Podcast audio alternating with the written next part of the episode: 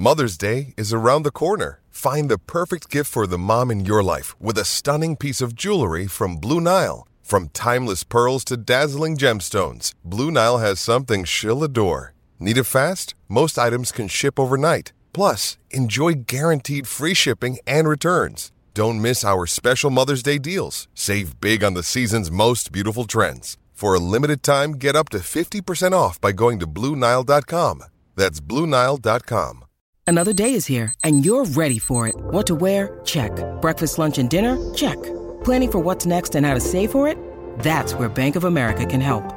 For your financial to dos, Bank of America has experts ready to help get you closer to your goals. Get started at one of our local financial centers or 24-7 in our mobile banking app. Find a location near you at bankofamerica.com slash talk to us. What would you like the power to do? Mobile banking requires downloading the app and is only available for select devices. Message and data rates may apply. Bank of America and a member FDIC. When you need mealtime inspiration, it's worth shopping Kroger, where you'll find over 30,000 mouthwatering choices that excite your inner foodie. And no matter what tasty choice you make, you'll enjoy our everyday low prices, plus extra ways to save, like digital coupons worth over $600 each week. You can also save up to $1 off per gallon at the pump with fuel points. More savings and more inspiring flavors make shopping Kroger worth it every time. Kroger, fresh for everyone. Fuel restrictions apply.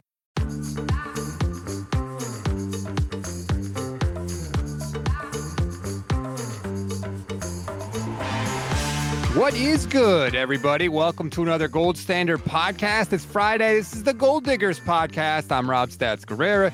She's Michelle Magdziuk. What's up, Michelle? Hey, hey. I'm very excited about today's podcast and what we're going to be discussing. I feel like I have uh so A, we're getting into the top 10 quarterbacks for fantasy football in 2023. I was shocked by my own rankings. I just want to say that. You surprised yourself. I did. I did. Uh, I don't, you know, some of them I'm like, oh, I don't love this, but this is how it came out and this is what I'm going with. I like it. You you don't go in with any preconceived notions. You go where the data takes you. Is that fair? Exactly.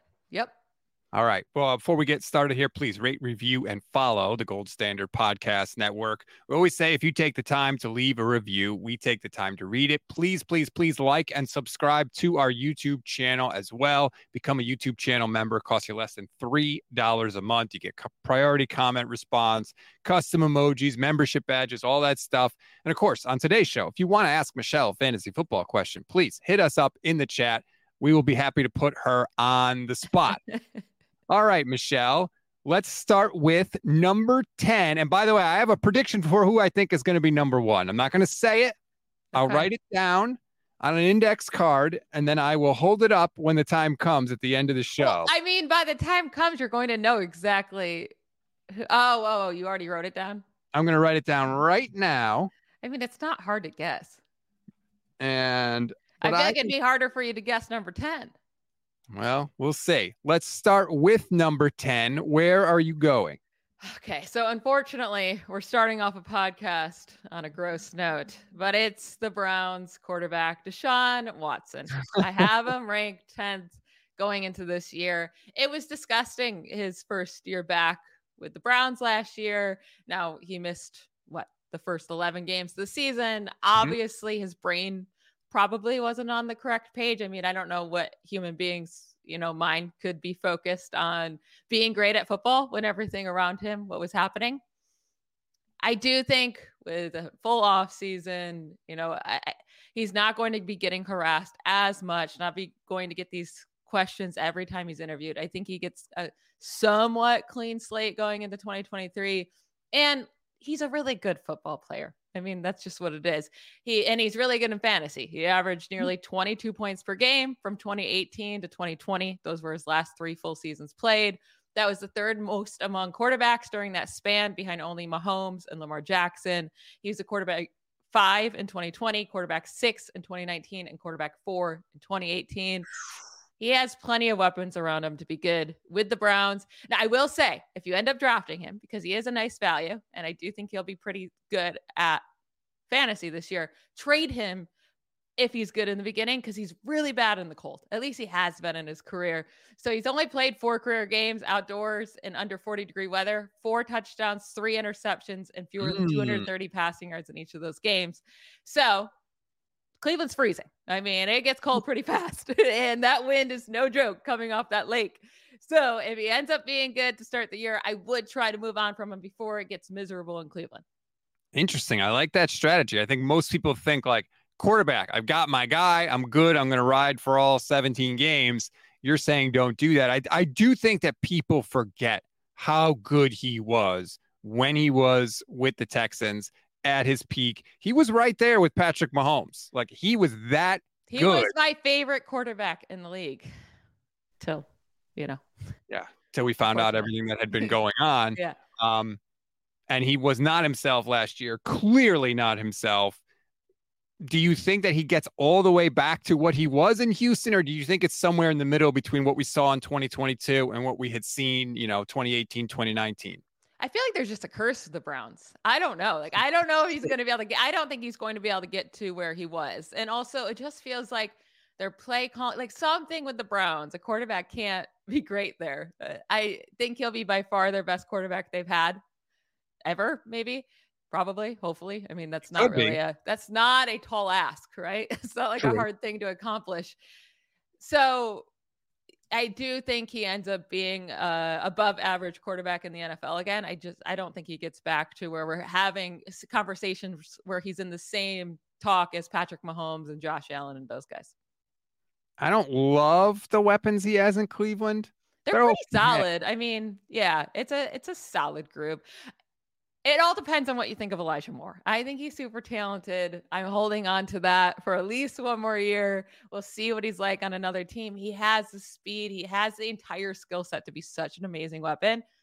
That obviously needs to happen for Watson to also like be as good as he was with Houston because Amari Cooper is good, but he's nowhere close to DeAndre Hopkins. Right you need that speed element and that crazy weapon with Elijah Moore on the opposite side of Amari Cooper. And then I think that duo would be really great for him.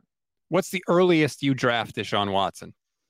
Never. But if I am someone that doesn't care about what he did, uh, I, I, do think he's going much later than everyone else. So once you're in that eighth, ninth round in one quarterback leagues, I, I think he's a good value there. Okay. All right. Number nine. All right. this, I did not assume this guy was going to be in my top 10 whatsoever, but here we are. And it's Broncos quarterback Russell Wilson. Yeah. Yeah. I'm going back into the Russell Wilson. I, am believing in him that he comes back to life after just a, was his season, season even worse than Watson? Like whose season would you say was worse last year? Uh, I would say Watson's was worse because Russ came on a little at the end of the year, fantasy wise. He really did. I mean, he scored over 25 fantasy points in like three of the last five weeks or something like that. But if we're just looking at what he used to be and not what he was last year with the Broncos, but over the three seasons prior to last year, he averaged 20 points per game, which was ninth among quarterbacks. And I, know the Broncos were horrendous last year. They only scored 16.9 points per game, last in the NFL. But I'm believing in Sean Payton to make this whole recovery for the Bron- or, yeah, for the Broncos offense and for Russell Wilson. So when Sean Payton joined the Saints back in 2006, guess who sucked at offense the year prior? It was the 2005 Saints. They were ranked 31st in points per game. They won three games. They were 3 and 13. In Sean Payton's first season as head coach, they were they then were the fifth ranked offense averaging 26 points per game, the number one total offense, and they went 10 and 6 and appeared in the NFC championship. So he's made this kind of turnaround before. I do think Russell Wilson is still extremely, extremely talented. I don't know what happened last year. Like, there's really no way to explain it but he also has all the weapons in the world. There's not like a clear cut great wide receiver one, but Jerry Jeudy, Courtland Sutton, Marvin Mims, who I really liked coming out of Oklahoma that they just drafted this year. Tim Patrick's coming back from that ACL injury. And then Greg Dulcich, who was very impressive as a rookie. He has all the weapons he needs. He has a great quarterback. It should come together. I agree. I think Sean Payton's one of the best offensive minds in the entire league. He's certainly going to be better than the Broncos last year. I think Russ was a little thick last year. A little he was. He, he was um, looking a little heavy. We've seen the workout videos of him this year. He looks a little trimmer, you know, like Russ is a prideful guy. And I think he, like, he kind of took it on the chin last year. He got a lot of criticism. I, I, you know, he didn't really want to force his way out of Seattle. He could have forced his way out of Seattle a year earlier, in my opinion, if he wanted to be the bad guy. He didn't want to do that because he didn't want that criticism. Then he got to Denver and he stunk and he got criticized for stinking. So now I think he's a little more motivated. Like you said, Sean Payton is there. He did come on a little at the end of the year. He's been banged up which is different for him because he has been remarkably healthy in his career. So he's got to avoid those dings. But I expect him to bounce back, and I expect the Broncos to bounce back this year for sure. And he's going so late in drafts because no one wants to take Russell Wilson. A, he's just not a sexy option because he's, I don't think he has the top three capability. Like, I don't think he's right. going to end as a top three quarterback, but I do think he's a really good value because no one has any belief in him anymore after last year. He was so cringy in so many parts of last year. Like no one even wants to like deal with him. That I, just think people are so far off of him that you can get him in into double digit rounds. And he seems really safe this year. I know that's weird to say when he had such a disastrous year last year, but I'm going to believe in the talent. And I think that talent uh, is shown this year with a better head coach. You know, the thing with Russ that I don't like he doesn't run anymore. He doesn't. He's not really a threat on he's the ground. Getting old in the way he used to be. I know, but that was where some of his value was because it's not like he was throwing 50 touchdowns a year. He doesn't do that now. And so he doesn't carry some of that additional value on the ground. So I, I got to tell you, I would not, I mean, just personally, the scars that Russell Wilson has inflicted upon me as a 49er fan, I can never, I, I can't pick him on my team this year. Um, and I don't, I, I agree I with what you're saying. That. He'll be better than last year, but I don't think he's going to be great. I think he ends as a top 10 quarterback, and that's why he's in these rankings. Am I excited to draft him? No. Do I think he's right. a good value? Yeah. So, like, if you take a riskier pick earlier in the draft with a quarterback, um, maybe one guy we can talk about in a little bit, then that's when you take Russell Wilson late just for kind of insurance. Or if you really just punted the position, you're just like, wow, these guys keep falling to me at other positions. Instead of reaching on someone that's kind of meh in the, you know, like a Kirk Cousins in the eighth, ninth round, just wait and take Russell Wilson. You are a you're not a good value person in the draft. I feel like you're a big swing person. You like to to bet on the high side most of the time. Uh, yeah, I do. It's way more fun. It's more fun to play like that. Right. And I know I'm really, really good at waivers. Like I'm good at picking guys off off waivers, so I can like play my insurance card that way. I like that. That's a good backup plan. All right, number eight. All right, I'm going with Dak Prescott, and this wow. is one I actually would be pretty excited to draft this year, especially with the cost. So, in a terrible fantasy season last year, I mean, he was so bad for fantasy. It just felt like he never won you weeks. He was consistently doing like nothing when it came to fantasy points. He was still the quarterback 12 in fantasy points per game. And that was a terrible season. A big reason that was a terrible season, it wasn't because the offense was bad, like they were scoring a ton of points. The issue was that the running back scored 22 rushing touchdowns. 22 rushing touchdowns, an insane amount. I mean, that's just a lot. Like, that's not predictable. That's not something you can just be like, oh, that's going to happen this next year. It, it, means they're in scoring position a lot, and the running backs just happen to score those touchdowns. And they had so many rushing attempts last year 531 rushing attempts last year. Wow. The years prior were 473, 430, 449, 439 they don't have the personnel to be this uh, this crazy run game this year. I love Tony Pollard, but that's it. It's Tony Pollard, Ronald Jones. I think Tony Jones Jr. might be the third guy there. Oh, no, Deuce Vaughn. They're going to bring like, back Zeke, Michelle. if they, so this, I was going to say, this ranking is saying Zeke won't be there. If Zeke's right. there, I, I, might have to put him down a little. I wouldn't be as excited to draft him, but they don't have the personnel to rush that much. Tony Pollard's not scoring 22 rush touchdowns. Like that's not happening. And like the years prior, Prescott was a quarterback seven in 2021, quarterback one overall before his injury in 2020. That's when he was just going berserk. And mm-hmm. then quarterback two in 2019. So he's had these super high ceiling fantasy years. He was top 10 in 2021. And I just, I don't think the way the offense happened to score points last year will be the same. I think they're going to score a lot of points still, and more of those will go to Dak Prescott. And he's another guy, not to repeat myself here, but he's another guy that would he would get you five, six rushing touchdowns a year. That has sort of stopped too. He doesn't he doesn't really scramble around the goal line, maybe because they just hand it off.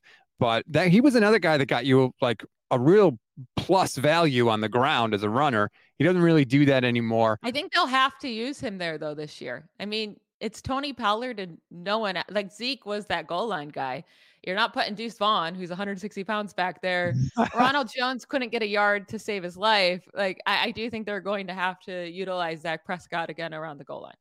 Here's what scares me about Dak, and it's why I'm down on the entire Cowboys team this year. Mike McCarthy. He was a very caller. good play caller for the Packers. So I don't know why you're so down on him. Okay. I could be a good play caller with Aaron Rodgers, first of all. And second of all, by the time he left Green Bay, his offense was so outdated, they couldn't wait to get him out the door. Don't forget when he was hired with Dallas, it was like, we're hiring Mike McCarthy, but don't get mad. Don't worry. He's going to learn and run Kellen Moore's system. He's not going to call his own plays. They had literally had to tell people that because they were out with torches and pitchforks because Mike McCarthy's offense, he never updated it from the time he took over Green Bay's head coach, it never evolved. They were doing the exact same things. Well, That's why Aaron he's Rodgers- learned. Maybe he's learned and he'll update it. You yeah. know why I really like Dak Prescott this year? I think the addition of Brandin Cooks is completely going under the radar. He is a super good wide receiver. I know he changes teams every. I don't know what's wrong with him personality wise that no team wants to keep him. He doesn't seem, you know, he never is in the media for doing anything wrong, but he is a really, really good wide receiver. And he doesn't even have to be the wide receiver one on this team. I mean, CeeDee Lamb put up 1,400 yards last year. Brandin Cooks is that speedster now that is a very reliable vet. And then you have Michael Gallup coming off. You have a whole year removed from the ACL injury. He was very talented before that ACL injury. Now he's your wide receiver three. That group is one of the best in the league.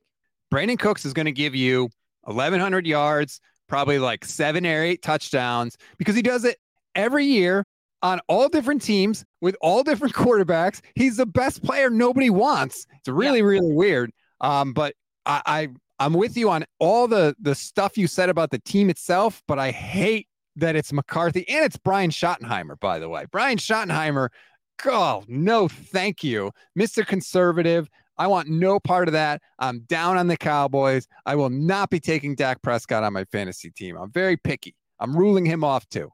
You know what? I think I'll have a lot of Dak Prescott. And, you know, I'm not going to because of somebody else that we're not going to get to for a while here. Okay. So I won't have a lot of Dak unless he, uh, one or two of these guys get taken from me. But if those guys get sniped from me, Dak Prescott is my third favorite guy to go to when it comes to uh, when it comes to the cost and where you have to take them. See, like your safety school? Yeah, he is. Okay, we are number seven. All right, I'm going with Joe Burrow. And I feel like this ranking is a little disrespectful. It seems low. It does seem low. He was the quarterback four last year, also the quarterback four in points per game. So consistent. Wow. See wise, it looks good, right?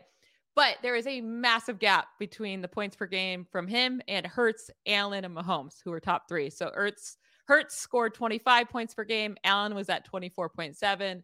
Mahomes at 24.5. And then Burrow, who is fourth, 21.9. So nearly three points less per game than those other guys. That's a big jump.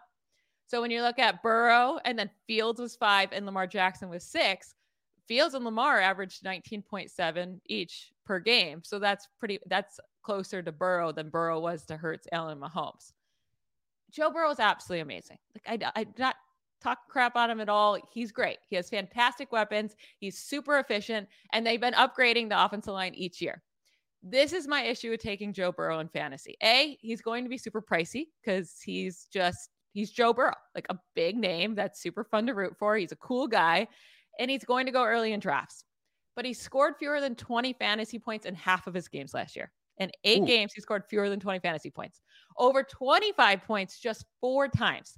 That is the same amount as Jared Goff scored 25 plus fantasy points last year. Mahomes Hurts each had eight games with over 25 points, and Allen had seven, so double the amount. He just doesn't have enough rushing upside to be safe on a week to week basis. He needs to do it all with his arm, which he can. Like he could have a monster year with his arm. I don't want to have to rely on that. He scored five rushing touchdowns last year too, which seems high for him. Nice. Yeah, it is nice, but that's hot. Like you can't really predict that for the next year. He's going to be good. He's going to be solid, but with the cost, I just like I I, I see him landing around quarterback five, six, seven, but I don't think he has a one, two, three upside. So what you're saying is he was consistent last year, but his highs, his peaks were not high enough for you to take him where and he wasn't even really like he never killed you, but it wasn't even like he was consistently good. For a quarterback to have a good fantasy week, you really need to hit that 20 mark. I mean, you're expecting 20 points from a guy like Joe Burrow. Like he, it's not going to happen every week, but you ex- you you really want that, right? And for him not to do it in half of his games, that's too many. When it, it's it, it's one thing if you could see a way for him to be so much better the next year, but he has all the same weapons, right? He mm-hmm. he's already so good, and that's what he did while he's already so good, and that's why I have him at seven. Wow, you do need your quarterback to like just go berserk for a couple of weeks, win you a couple of weeks, ideally. Um, and you're saying Burrow didn't really do that too much last year. All right, wow, I, I did not think you were going to get to Joe Burrow at seven. I think there's going to yeah. be a clear theme as we go forward. The quarterbacks that run are yeah. going to be higher up. And Joe Burrow, he's great, but that's not really his thing. Yeah. Yeah. You caught me. You got me there. Number six on your list. All right. I'm going Lamar Jackson with the Ravens. Oh, baby. Talk this about rolling the dice. I mean, this is what it comes down to. Lamar Jackson, when he's healthy, he scores fantasy points will he stay healthy? That's literally it. I mean, that is it. He is a fantastic fantasy quarterback when he's healthy. Can he stay healthy? Nobody knows. But he scored nearly 23 fantasy points per game since 2019. That's fourth most among quarterbacks during that span, behind only Hurts, Mahomes, and Josh Allen. My biggest concern, actually, besides the health, is Todd Monken coming in to be offensive coordinator. People are very excited. They're like, oh my God, Lamar's going to throw more. This is going to be a totally different offense. Do we want that for fantasy? I don't really know. I don't know if I want him to throw more. I like him running for fantasy. Also, quarterbacks under Todd Monken throw a gazillion and one interceptions. Now, they were Jameis Winston and Baker Mayfield. So was it because it was Jameis Winston and Baker Mayfield, or was it because of Todd Monken? We don't know. But both of those guys had insanely high interception rates under Todd Monken. Also, I think people are way over exaggerating how good Lamar's weapons are this year. Like they're like, oh my God, OBJ, Rashod Bateman, and Zay Flowers. It's like, is that good? I don't know. Could it be good? Yeah, but I don't. OBJ hasn't done much of anything for a long time besides some nice playoff performances. And then mm-hmm. he tore his ACL. We have no idea what he'll look like. Rashod Bateman has done nothing so far in his career and has been injured the whole time. And Zay Flowers is a first uh, round one rookie. We have no idea if he'll be good. Mark Andrews is fantastic. Yes. Lamar Jackson's great because he runs and he's an insanely good runner. I don't want Todd Monken to change that too much. So I probably won't have any Lamar Jackson on my team, but it's it's you can't really rank him farther than this because when he's on the field, he's amazing. This could win you your championship if he plays and he's healthy and he puts up the numbers. You know, like if all the, the dice come up sevens, you could win your championship with Lamar Jackson. But that scares me because you're talking about number one, he has to stay healthy, and he has not been able to do that recently. And OBJ has to stay healthy, and he hasn't been able to do that recently. So when you have that sort of combination, that does scare me a little. I do fall into the trap of, oh, the offense is going to be better. I'm assuming it's going to be better because it's going to be different. That's not necessarily true. I'm falling into that trap because I I was so frustrated by their offense at times with Lamar. Um, but I'm I'm not going to lie. I may. I think that the reward could be so good that he may be someone that I roll the dice on this year. And, and that's a fine. I, I, think it's fine to roll the dice on him because obviously we've seen he can make that difference where he's a league winner and putting up insane games. It's just can he stay healthy? And no one can predict that. Do you think he'll stay healthy? I hope he does because I think he's so damn good. He's so good and he's so much fun to watch. He doesn't just make like good plays, he makes amazing plays. I still go back on YouTube sometimes and watch that spin move that he did too. I think it was Cincinnati. so freaking good. Um, I, I think he's going to stay healthy. I do think part of, you know, I don't want to say that. I think he's going to stay healthy. I'll just leave it at that. All right. Well, let's go with that and let's be optimistic. I like it. Yes. Good. All right. Now we have reached the top five. Some notable names still to go. So I'm very interested in the order of how you've got these five. All right. You know, my boy, I'm putting Justin Fields at number five. Oh my God. Number five, baby. And I could have, you know, I I think this is his breakout year. I've been very clear about that. He's a quarterback and a running back all in one. He put up 1,143 rushing yards last year. That was seventh in the NFL. Seventh in the NFL. Wow. 7.1 yards per carry, led the NFL, eight rushing touchdowns. And I, there's no reason to not continue using him as a rusher. Fields was the quarterback five in points per game last year. That was last year. So I only, I have him still at five. And that was with a super slow start and a terrible passing season, also. But weeks one through six, he only averaged 12.1 fantasy points per game.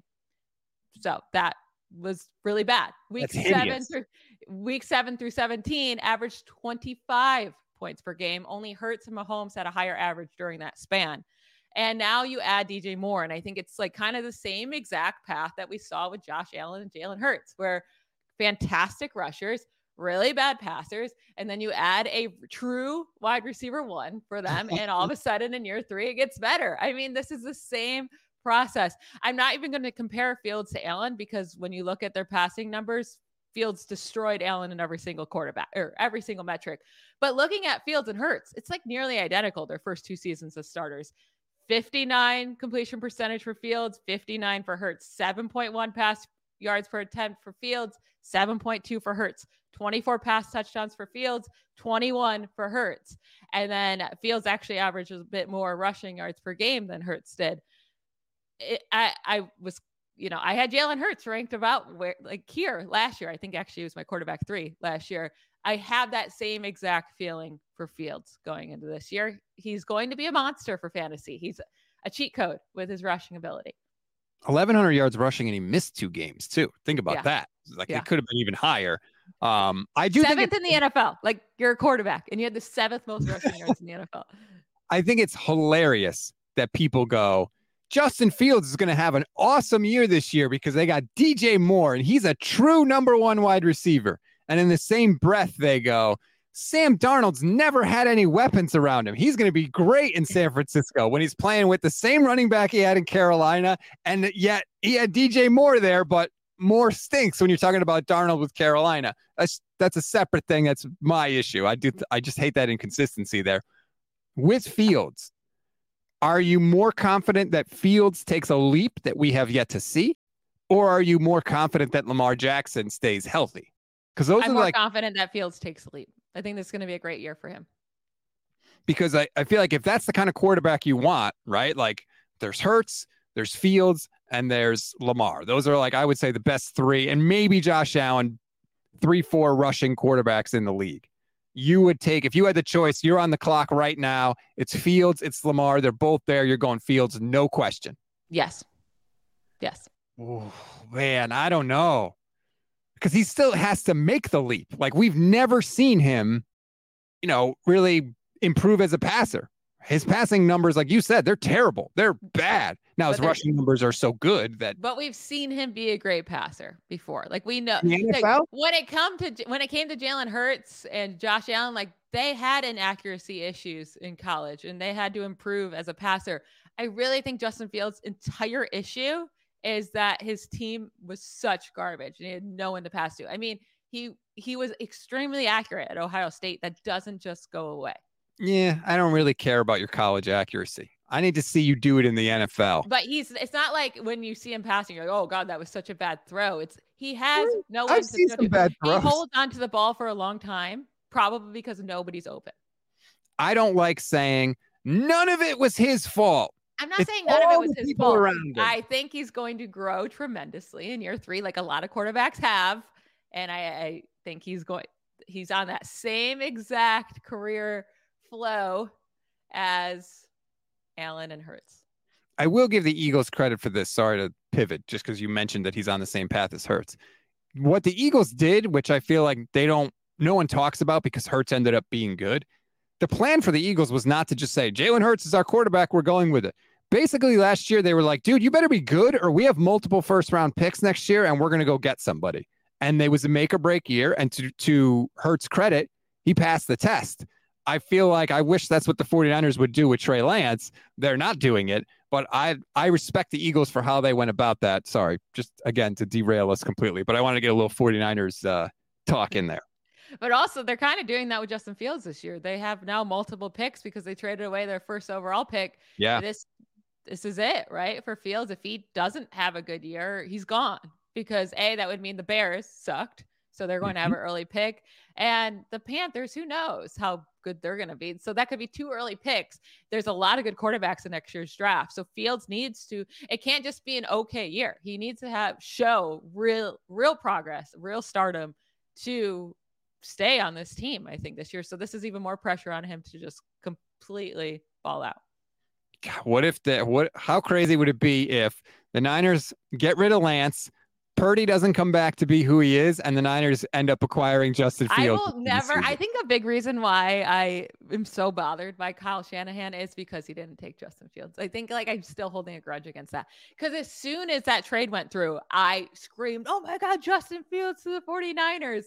And then it all started coming out that it was like no way going to be Fields. It was Mac Jones or Trey Lance. I'm like, oh, I just I'll never get over that, but it's weird to me that he like he went with Lance over Fields, and I'm like, if if that's the type of quarterback you want, yeah. Fields seemed to be better in every area than Trey Lance, and yet they didn't go with him. That was always weird. I never feel like we got a real explanation for why Fields wasn't the guy. But anyway, I, I I'm derailing us enough. Okay, let's get to number four on your top ten fantasy quarterbacks. All right, this is also feels a little disrespectful, but it's Patrick Mahomes. He's at four. Wow. Yeah, he's a four? little. Too, yeah, yeah, yeah. If you want to rank Mahomes as quarterback one, I'm not like I would be completely fine with that. If I ever saw rankings and Mahomes is number one, cool. That is fine. He was the quarterback three in points per game last year, quarterback five in points per game in 2021. He's obviously absolutely amazing. He's the best quarterback in the league. He had 10 games with 20 plus points, including five games with 30 plus points. So a lot of that was the most in the NFL 30 plus fantasy points, five of them. But he also still had seven games with fewer than 20 fantasy points. So we talked about that with Burrow, how eight of his games were fewer than 20 fantasy points. Mm-hmm. Mahomes had seven. Eh, but when you're looking at guys like Josh Allen, he only had four. Hurts only had three. I just like that consistency a little bit more. And the reason they have that consistency is because they're more mobile, they run more. Is he good? Absolutely. But again, he has no reliable known wide receivers. It's maybe one of these guys breaks out, sure. And I know he won the Super Bowl last year without any good wide receivers, but how long is that sustainable for?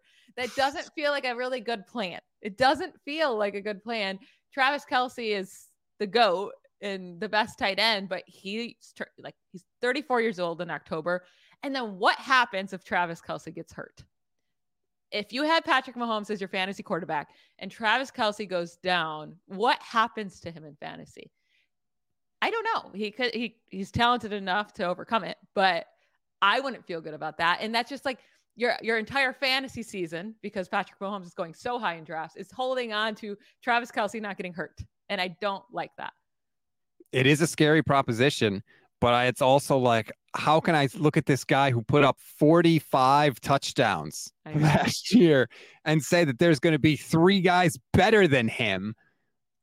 I just feel like when you say it out loud, like, no, I think there'll be three better people than Patrick Mahomes. I feel like I would slap myself if I if I said well, that. There was two better in fantasy points per game last year, so I'm just saying there's going to be one more better. It's not that crazy. And the other thing too, like you mentioned, his peaks.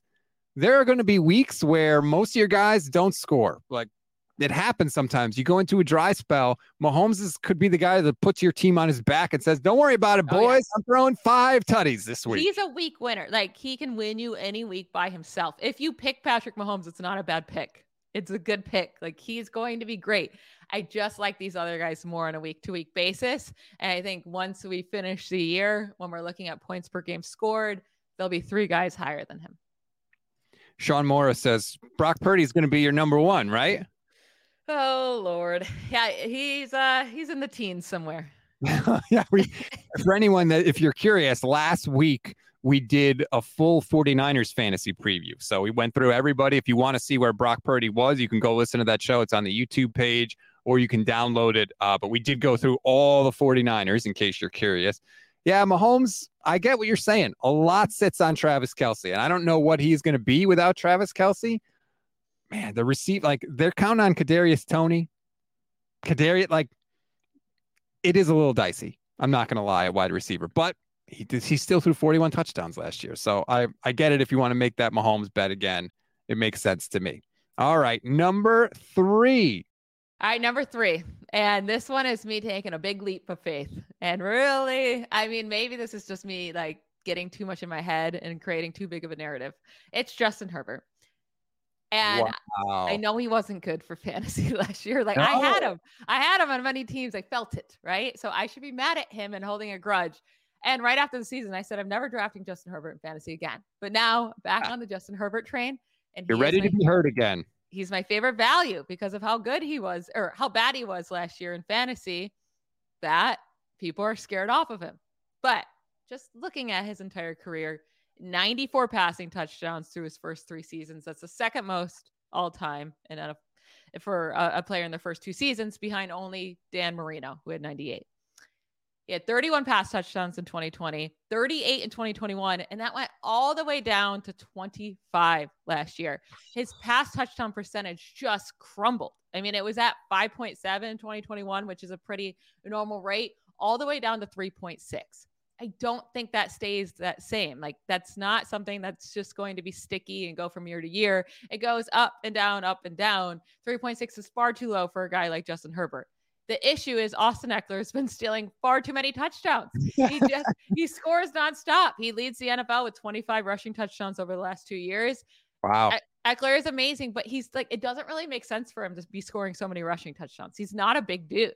So I just think it, it like when I'm watching the games, it's just so lucky that Ekeler just keeps getting in. It's like it's like a guy will drop a pass in the end zone for Herbert, and then all of a sudden Ekeler's in the next time. It's just like these little plays that make such a difference when it comes to fantasy, where it's like, wow, Herbert could have had a really great week, but then this little thing changed and he didn't. I do think Kellen Moore now being the OC makes a huge yes. difference. Huge difference.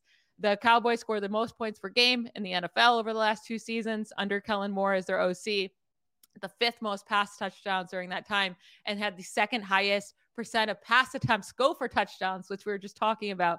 His Herbert's percentage of passes to go for touchdowns was super low last year.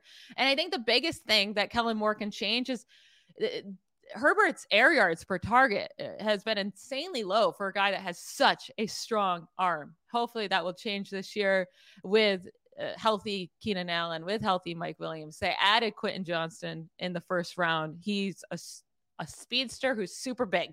Uh, so that should help as well with those deep passes. And also, I do think the fractured rib came into play a lot uh, in the beginning. It happened in week two. Weeks one through two, he had six passing touchdowns. 112 passer rating. Weeks three through 18, 19 passing touchdowns the rest of the year. He had six in the first two games, 19 wow. the rest of the season. I do think the ribs and everyone being healthy, if they can stay healthy, will make a huge difference. And I'm back on the Herbert train. I love everything you said. To me, Kellen Moore is the biggest thing there. Like he's so different. I feel like nobody had to work harder for their passing yards and touchdowns than Justin Herbert. I felt like anytime he needed to, uh, to get a big play, he had to just do it on his own, extend the play, run out, and throw a freaking mutant 40 yard laser across the field to somebody. Hopefully, he won't have to do that with Kellen Moore this year. I don't love his weapons. I feel like Keenan Allen oh is. Oh my God, hurt. his weapons are amazing. Keenan Allen is hurt all the time. He's questionable for every game. He's always got a hamstring. You never know if he's going to play. You never know if he's going to be close to 100%. Mike Williams gets hurt all the time, too. He, again, they play, but like they're always banged up. I don't love it there, but you're right. I mean, he has the potential to be amazing. And look, they play in the NFC, uh, the AFC West. They're going to be in high scoring games. He's going to have to throw. So there's plenty of reason to love Justin Herbert, but like he did have that season last year. I know he was hurt. The rib is a is a good thing to mention. I don't think people realize how much a rib injury hurts. Breathing hurts when he you have broken rib. rib. cartilage. Like eh, he should have missed time. He. Yeah.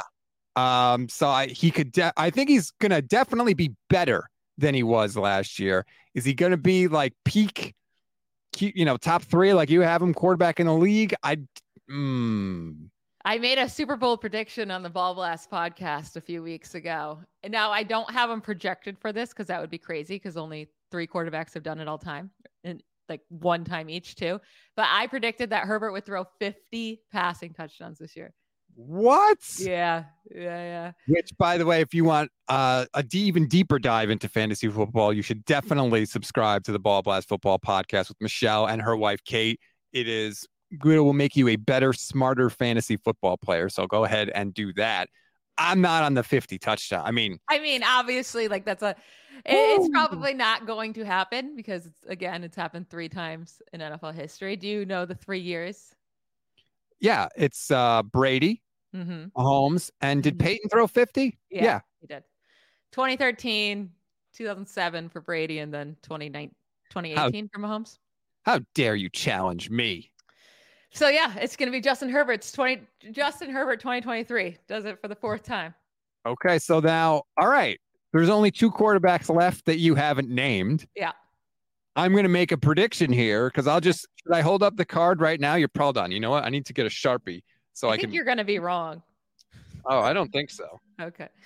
I feel really good about my pick here. I wrote this down before we started. Well, it's a 50 50 chance. No, you're wrong. What? He's not number one. Not your number one fantasy quarterback this year. He's my number two. That's why I said I think wow. you're going to be wrong. He's my number two. He was. You love Jalen Hurts. I I do love Jalen Hurts, and he's my number two fantasy quarterback. That's pretty freaking good. He you was quarterback him. one fantasy points per game last year because he's fantastic. He has all the same weapons besides Miles Sanders, but you switch him out for D'Andre Swift, same, same, right? Same player. Yep. Who cares? Running back stole a good amount of touchdowns from Hurts last year as well. Now, I mean, Hurts also scored one gazillion rushing touchdowns too, but he does have the ability to even get better for fantasy because his passing touchdowns still have not. I mean, what do you have last year for passing touchdowns? 22. 22. Yeah. I mean, he had he's more than capable of throwing 30 passing touchdowns. Like we we see he's super talented passer with these weapons and the improvement he's made. So there's there's more room for growth. I'm not saying there's not. My biggest issue is maybe the loss of offense coordinator Shane Steichen. We'll see how much that matters. Now the new Eagles offense coordinator is the quarterback coach from their last two seasons. So you want to expect it to change all too much, but we'll see. But also, the biggest reason I have Josh Allen over Jalen Hurts, I mean, at this point, I think you guys can all guess that Josh Allen would be number one since I haven't brought him up yet. I feel like the Eagles, when it comes to the second half, they play it super safe. They're just like, let's run out this clock. We have the running personnel. We have a bunch of different running backs we can bring in. We have Jalen Hurts that can run it, but we're not really trying to score all that much because they always have a big lead and they just feel right they feel happy just sitting on it and just kind of running on that clock. So a lot of the times what you get out of Jalen Hurts in the first half is what you get. And it's amazing. Obviously, he was the quarterback one in fantasy points per game last year, but that's what makes the difference for me when it comes to Hurts and Allen. The Bills are just like, we're going to score nonstop on you all the time. we're never going to stop passing. I mean, they never stop. Sometimes they end up like the other team gets back into games because they kept passing and Josh Allen like threw interceptions. It's like, maybe you could try running it sometimes, but they don't. It is just Josh Allen nonstop the entire game. And that's why uh, I have Allen over Hurts. Let's talk about the Eagles a little bit because I agree with you. Part of the reason in the second half, they were pounding people. They went like, didn't they go like eight or nine weeks without even like. They were never trailing. Yeah. yeah. Yeah. It was some obs- obscure or obscene stat like that. 22 touchdowns passing. He did miss two games too, so we should we should throw that in there too. How much do you think the Eagles are going to be able to repeat everything? Because like they did kind of catch people off guard with all the quarterback sneaks they did and and how aggressive they played and all that stuff. It gets harder. You can't just run it back in the NFL, whether it's like with teams or schemes or anything. You have to evolve because everybody's going to adjust to what you do in the offseason Do you think the Eagles are going to have the same success?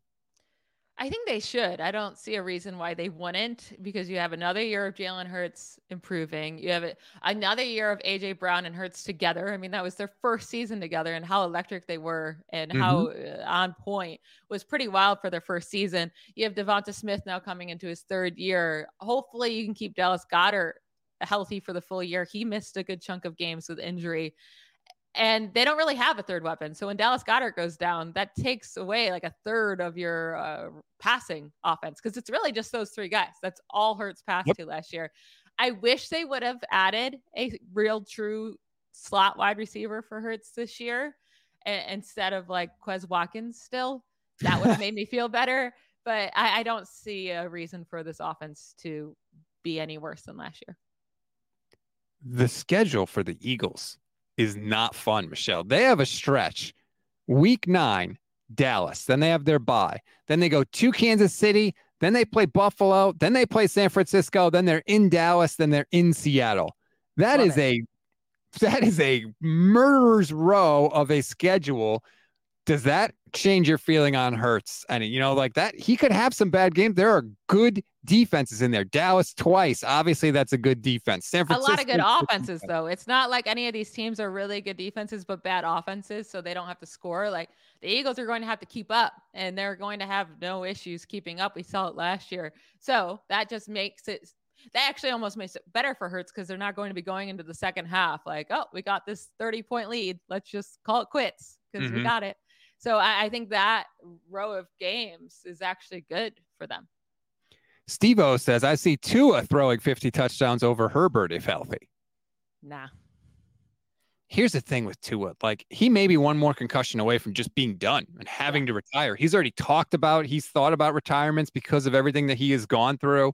And like, yes, every quarterback's one hit away from a concussion, but he's had so many and they've been, they were serious too. Every but also, who's catching these balls? Tyreek Hill and Jaylen Waddle each have 25 receiving touchdowns each. Like, is that what's going to happen? Because they, they don't have a tight end that I don't even know if I can name a tight end for them right now. Who is uh, their starting tight end? Didn't they get? I thought they got somebody. Now I got to go look it up. They traded away Hunter Long. They lost Mike Gesicki.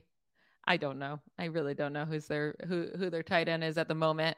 Tyler Kroft, former 49er Tyler mm-hmm. Mm-hmm. So like there's no one else on that team that I could even predict would have four receiving touchdowns. So for him to even come close to that, then Hill and Waddle have to like break records. Both you don't think Braxton Berrios and River Cracraft, another former 49er? Yeah. It's literally just those two guys. Cedric Wilson is there. He's not bad. No. He's not going to catch 25 touchdowns no. or anything close to it. It's not like they have these great uh, receiving backs either. So, yeah, they're running. I mean, their running game in general is really not great, which is funny because they got all the old 49er guys, right? They got Raheem Mostert and Jeff Wilson Jr. Maybe once they sign Dalvin Cook, who knows what they're waiting for? Which that may happen, by the way. All right. So, the number one, as you've talked about, is Josh Allen of the Buffalo Bills. Um, he's a mutant. He's yep. huge. He yep. runs, he yep. throws. They never run the ball in Buffalo. Is there anything not to like about Josh Allen? Nope. Finish as the quarterback two in 2022, quarterback one, 2021, quarterback one in 2020. He's just so safe. There's no reason to overthink it. He's the best fantasy quarterback available. Even last year, like eh, the final eight games, he after that elbow injury, he wasn't the same. And yet he still finished as a quarterback two last year weeks one through nine, because he got injured in week nine, weeks one through nine averaged 27 fantasy points per game, over 300 passing yards per game during that span.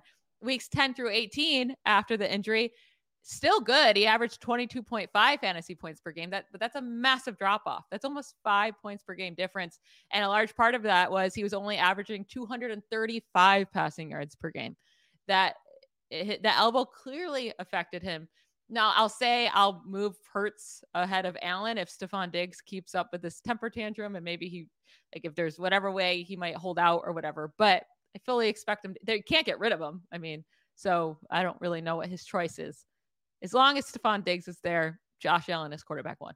You know, as much as talk as we've done about Brock Purdy and his UCL and that injury, Josh Allen has a partially torn UCL. That was his injury last year. Now Brock's completely went. That was the difference But Josh Allen was, you know, he played through the partially torn UCL. And like you said, he was still obviously a monster. The Diggs thing is weird. Like, dude, what's your complaint? They like throw. You just got a contract extension last year. They throw all the time in Buffalo. They never run the ball, like you said. You've got a quarterback that could hit you wherever you are on the field. It doesn't matter. There's nothing that's off limits to him as a I thrower. I think he's mad because at the end of the last year, it's like, dude, your quarterback was dealing a really with a really bad elbow injury. Maybe give him some slack. I don't know. Like it's going to be hard to win a Super Bowl ever, but also when your uh, quarterback is dealing with a half of an elbow, yeah, maybe this isn't your year. And look at Stefon Diggs' numbers too, especially before the injury. Eight for 122 and a touchdown, 12 for 148. I mean, you see, you see the difference right at the injury at week nine. He got hurt at the end of week nine, and you see it very clearly yeah. the difference. Or I guess he still had a great week 10, but you still you see the difference in those numbers from the first half to the second half. Yeah, I mean, look at in the first nine games, he only had two, no, what is it, three without 100 yards, and one of those three was 93 yards in yeah. week eight like 122, 148, 102, 148. Like, damn, man, what are you complaining and about? So many touchdowns. I mean, touchdown, three touchdowns, touchdown, touchdown, touchdown. Like, I get it. It sucked at the end of the, the second half, but injuries happen and you're getting paid a lot. So I don't know what your issue is. You're going to get a ton of targets next year. They didn't bring in anybody else.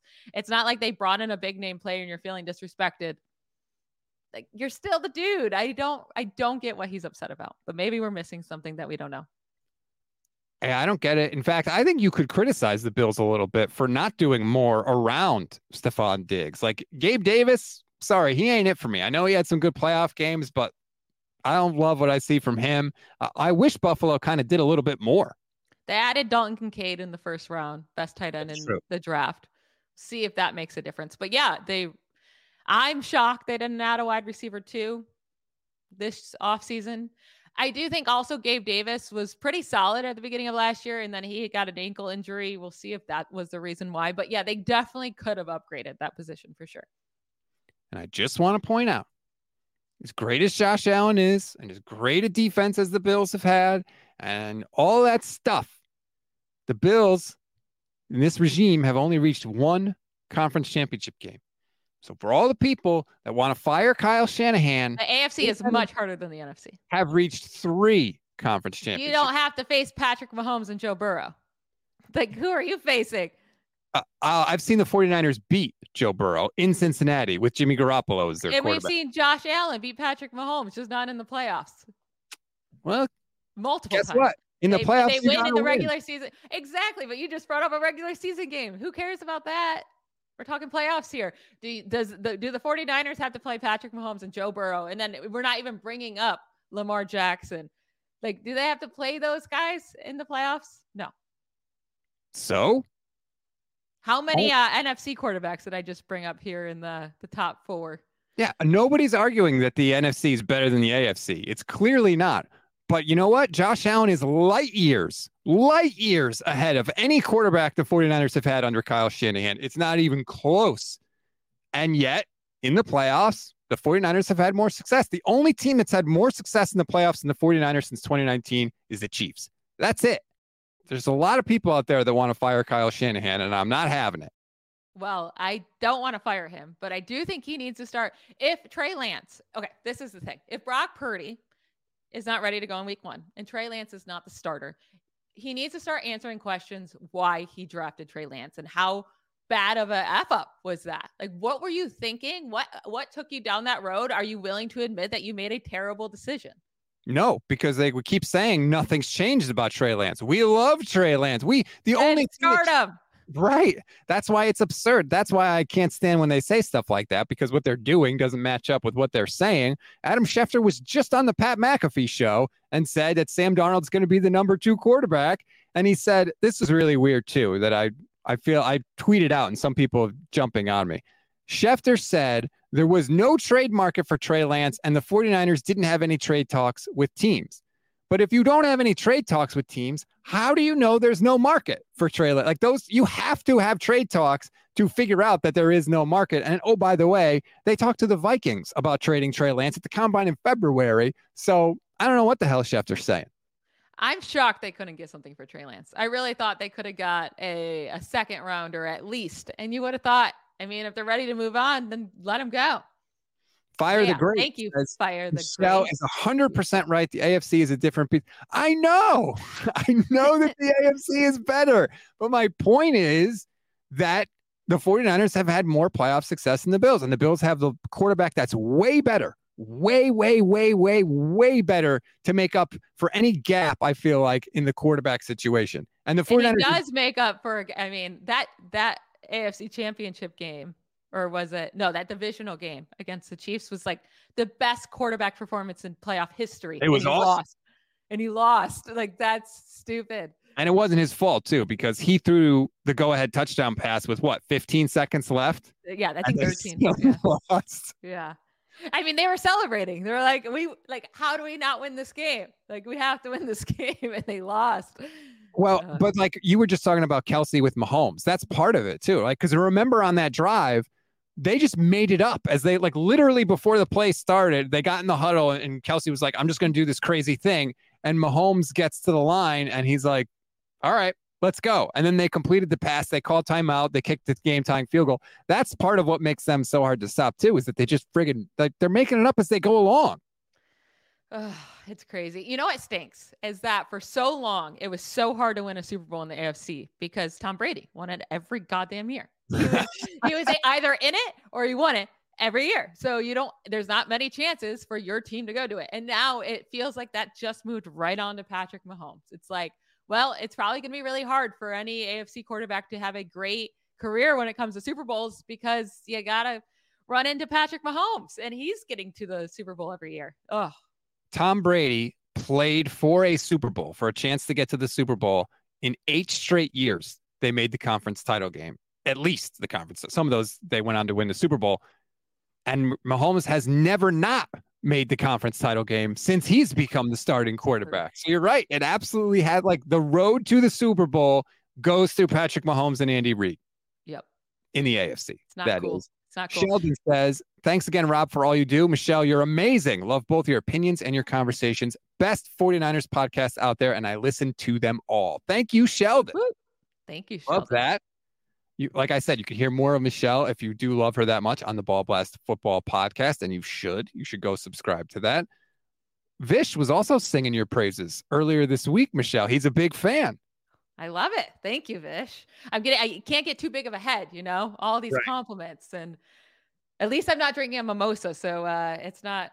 I'm not going to go too crazy with it. Yeah, that's a little depressing. By I'm the way, waiting till after work today because I got to go to work after this. have you ever listened to one episode with me and Vish? Be a Why hundred would you? Why would you ask me that? And I know the answer. why would you ask me that? The answer is no. I listen to you and Levin every week. Yeah, that's the only show that's worth Michelle's time. She's too I'm sure they're all listen great. I have a lot of podcasts on my list that I have to listen to. I added you and Levin because I love you two together. I think you are superb duo. I really do. Like even if I didn't work on the same network, you guys would be like my favorite duo. so I Oh, have you guys on the the list every week, but I have a lot of podcasts. It's really hard to get through them. How many podcasts do you listen to a week? I have a I have five that I need to listen to every week, but I've been I've been uh, a little slacking on my Office Ladies pod because of all the football podcasts I listen to, and I Mm. need to I need to catch up. So I work from home, so I don't really drive anywhere. The only thing I really do where I have time to listen to a podcast is mow the lawn. But because I just had the appendectomy, I haven't been able to mow the lawn. I can't mow the lawn for a month. So I haven't listened to any podcasts. I listen while I do chores around the house. Oh, I don't do chores around the house. I'm lazy. Your wife must just love you. no, I I do some, but not like not long enough to where I can listen to a full pod. And I don't mm-hmm. want just like 10 minutes of a show, you know. I want to hear the whole thing. Um, okay, so let's recap your list of top fantasy quarterbacks. Deshaun Watson is 10. Yep. Russell Wilson is nine. Dak Prescott, eight.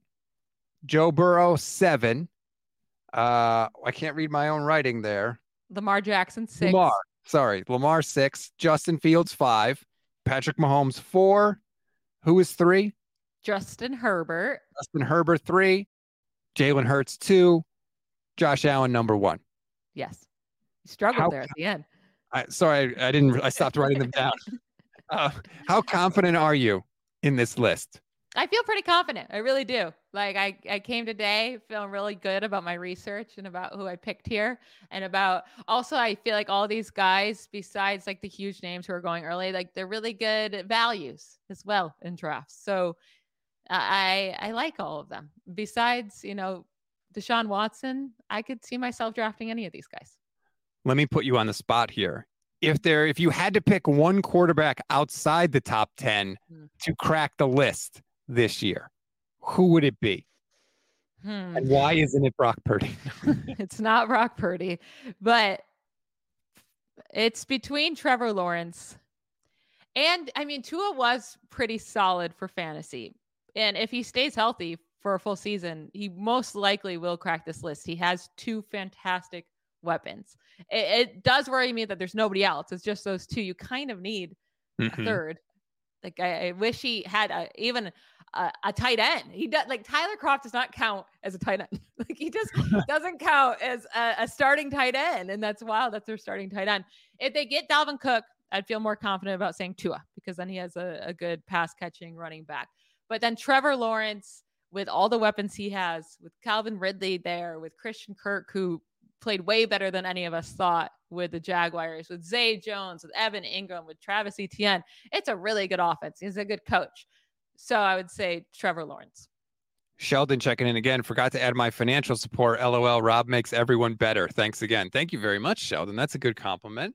Thanks, I do Sheldon. enjoy getting to host with everybody. Um, yeah, the Jags, the Jags could be sneaky good offense next year, especially if Lawrence makes another leap, which you think he might because he's got a real coach in Doug Pederson instead of Urban freaking Meyer. Yeah. Um, and Daniel Jones was pretty oh, good for fantasy. Stop, it's because of rushing. Stop. He rushes a lot and he's really good at it. It doesn't make a whole lot of sense when you look at him, but he's actually a really good mobile quarterback. And he had, eh, well, the thing is, he he has a lot of speedster weapons, a lot of young ones. We'll see if anyone can come actually be anything. But if if one of these wide receivers break out, Daniel Jones could finish top 10. Daniel Jones. I oh God. I think he was top 10 last year. So we don't know what's going to happen with Saquon there, right? Because yeah. he's really mad at the team. Who knows if they're going to get that worked out? I hope they do. He was quarterback nine last year. Running backs absolutely get screwed by the NFL. Uh, but like, who are his weapons there? Isaiah Hodgins, Darius Slayton, Parris Campbell, Wan'Dale Robinson. Like, who is the guy that you're pointing to to be like, yeah, that's the target I'm going to on third down? One of those guys has to break out. Hodgins had a really nice end of the year, like stupid good. And we'll and see. Jalin Jalin Hyatt led the FBS, I think, in receiving yards last year. He didn't end up going to the third round. And it's with Whoopee. I mean, that's a pretty big deal. It's a lot of yards. Why? Who cares? I don't care what you do in college. I don't care. I've seen so many players. You don't even care what rookies did in college? No, no, it's because it doesn't matter. I've seen so many guys awesome in college and stink in the pros. Stink in the pros. So who cares? That's not an indicator to me. Yeah, but normally, if you're a third round pick who didn't have a very good college career, you're not going to be all of a sudden really good in the NFL. All I was saying is Hyatt was very good in college. A big reason he fell is because no one knows how to uh like evaluate guys coming from that Tennessee offense because it's just not even there's nothing to it that offense that has anything to do with the NFL. So you have no idea really how to evaluate these guys and I think that's the only reason he fell. And he might not be good, but he is super speedy. Tall guy, he could be really good. A lot of people had him projected to go in the first round all the way up to the last month of the draft and then he went in the third. Do you have any rookie quarterback? Would you consider drafting any rookie quarterback, even as a backup? No. Anthony, well, Anthony Richardson. Anthony Richardson, only because they're rushing. Though I, I like Bryce Young and CJ Stroud as prospects, and I think they can be really solid quarterbacks in this league, but their weapons are I mean, Carolina and Houston, who are their wide receivers? I mean, I just don't think they mm-hmm. have enough weapons to be good for fantasy right off the bat, and not enough rushing there to really give you anything for fantasy. When it comes to Anthony Richardson, he could rush like Lamar does, like Fields does. So I don't expect him to be a great passer right off the bat, but it does look like he's going to start right away. So he could be a pretty solid fantasy quarterback. You hear that? I think it's fans in Detroit howling at us for not including Jared Goff on this list. Listen, if you want to pick up Jared Goff every home game, do it. But then you got to drop him every away game. or you could just bench him. You don't have to drop him. Yeah, true. So I'm first of all, I'm not on the Lions train. I don't like they had a good year last year, but because they've been so hideous, people are making it out to be, I think, way more than it was. They were a game over 500, but you look at Jared Goff's numbers. Yeah, but they went eight and two to end the year. I mean, that's pretty good. And how'd they start the year? One it all counts. I know, but I'm saying this is why people are excited. It's not just because they're a nine and eight. It's because they ended the year so high and they were the fifth best offense last year. And they still are a game over 500. Like it all, everything counts. And I feel like we just, we discount things. Oh, well, they were bad early, but they were good late. Well, great, but they were bad early. Like so, that's the thing that happened. Goff had 29 passing touchdowns last year. Guess how many came in away games without looking? Just guess. Okay. Uh, well, let's see. If it was 50 50, it'd be around 15 or so. I'll say nine. Six. Oof. Yeah. Six. 23 touchdowns in home games, three interceptions, six touchdowns in away games, four interceptions. Why? Who did they play on the road? Minnesota, New England, Dallas, Chicago, the Giants. It wasn't even like he played great defenses on the road. What the hell? Home and road splits, baby. Like yeah, Jared Goff, start him at home, especially in good matchups. Best streaming quarterback there is out there. I love picking him up at home. He will always be like my go-to in my articles that are right, like best matchup. Play Jared Goff every home game, especially those juicy matchups. But away, Damn. you gotta, you can't, you can't play him every week. You'll lose you too many games. That is wild. I had not known that. By the way, also, if you want more fantasy advice, Michelle writes for NFL.com. Every week, she'll tell you who to start in the best matchup. So you can also go and check that out, and you should because it will make you a better, smarter fan. So there it is. Our top 10 quarterbacks. That is the list. We're going to continue our fantasy preview, excuse me, as we go up to training camp. Next week will be the running backs. Then we're going to do wide receivers and we'll do tight ends. I'm yelling at Michelle to do kickers. She's fighting me, kicking and screaming. Not happening. Doesn't want to do it. We'll see. But so we're going to go through all the positions here. So you definitely want to like and subscribe if you haven't done so already. Follow the podcast wherever you get your audio podcasts. You get all up to date on your fantasy information. Don't just rely on your fantasy magazine like I do. That also gets Michelle very, very did mad. It, did it arrive? Not yet. It's I think it comes in July. First week of July it'll come. All right. So I it's even wait. slow to get there to you. I'm going to read it. I'm going to hi- go through with my highlighter and highlight everything. It's going to be so great. I'm going to have, to have so you send me pictures so I can post some on uh, Twitter, just hilarious parts of it. I, like, I don't understand. First of all, even if the stuff is out of date, they offer updates on the website. So you can go to the website and get updates and still get like what they say about the current news. So it's uh, not like it's not that bad. It's, so it's almost like you could have just they could just have a PDF online. They do have a PDF online. I like to get the oh. magazine. I like. To, why do you have to rain on my fun, Michelle? I mean, having a magazine to read through when you're like on the toilet, I guess is that what you do? Maybe that's fun. No, I go to I go to Rhode Island every year and I read it on the beach. I sit on the beach oh. in front of oh. the ocean with my beer and my highlighter and I highlight the fantasy football stuff. That sounds like a great time. I'm not going to lie. I would love there to be sitting go. right next to you with a beer, with my highlighter, with my fantasy magazine on the beach. That sounds amazing. Let's do that. Well, you're invited. Okay, Just cool. all you got to do is leave Texas. yeah. I don't want to sit outside here and come to Connecticut for the beach or Rhode Island for the beaches. That's what you want to do. Anyway, that's going to do it for this edition of the show. Again, thank you everybody for listening. Thank you for all the support, for your hundreds of thousands of downloads last month. We are so, so grateful. Michelle, I hope you have a fantastic weekend, and we'll talk to you next week when we do running backs. Bye, y'all.